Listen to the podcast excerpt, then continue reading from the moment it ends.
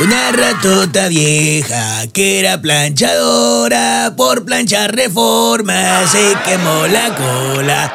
Pobre. ¿Qué, qué pasó, camarada? Me agarraron cantándole una canción a mi niño que está en el kinder. Eh, oigan, a propósito, al presidente se le descompuso su plancha o su planchador, que es lo mismo.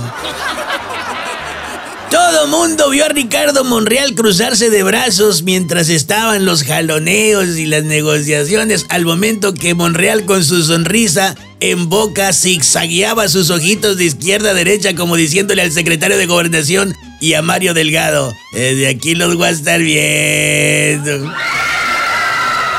Oigan, en la exposición de motivos le llovió al presidente a la 4T.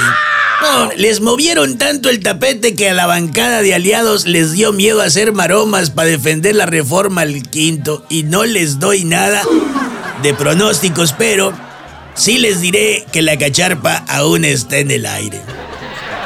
No, es que imagínense una maroma con el piso tan disparejo, se desnucan. La autoestima del presidente está urgida de ganar cuando menos este partido amistoso para ver si le entran con todo a la liguilla o ya mejor se rajan y se van a hacer aquello para lo que sí están bien preparados y son expertos. Chillar un montón.